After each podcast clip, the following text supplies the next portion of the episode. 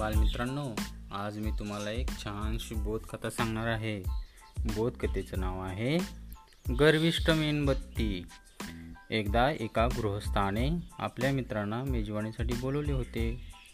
सगळेजण दिवाणखान्यात एका मोठ्या मेणबत्तीच्या प्रकाशात जेवत होते. ते पाहून मेणबत्तीला स्वतःचा अभिमान वाटला. आपल्या प्रकाशाचा केवढा उपयोग आहे असे वाटून ती गर्वाने म्हणाली.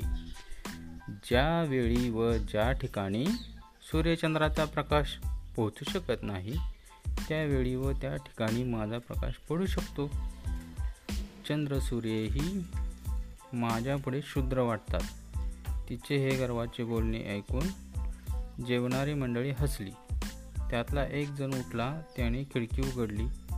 त्याचबरोबर हवेची झुळूक आली व मेणबत्ती विजली. नंतर त्याने पुन्हा खिडकी बंद केली व मेणबत्ती पेटवली. मग तो गृहस्थ मेणबत्तीला म्हणाला अगं वेळे आता तर प्रकाश दे एवढ्याशा झुळकीने विजतेस. चंद्र सूर्याला शूद्र समजतेस. त्यांच्यापेक्षा श्रेष्ठ असल्याचे मिजाज करतेस. चंद्रसूर्य कधीही तुझ्यासारखे वाऱ्याच्या झुळकीने विजून गेले आहेत का? या गोष्टीचं तात्पर्य आहे आपल्यावर सोपवलेली कामगिरी व्यवस्थितपणे पार पडण्यातच मोठेपणा आहे.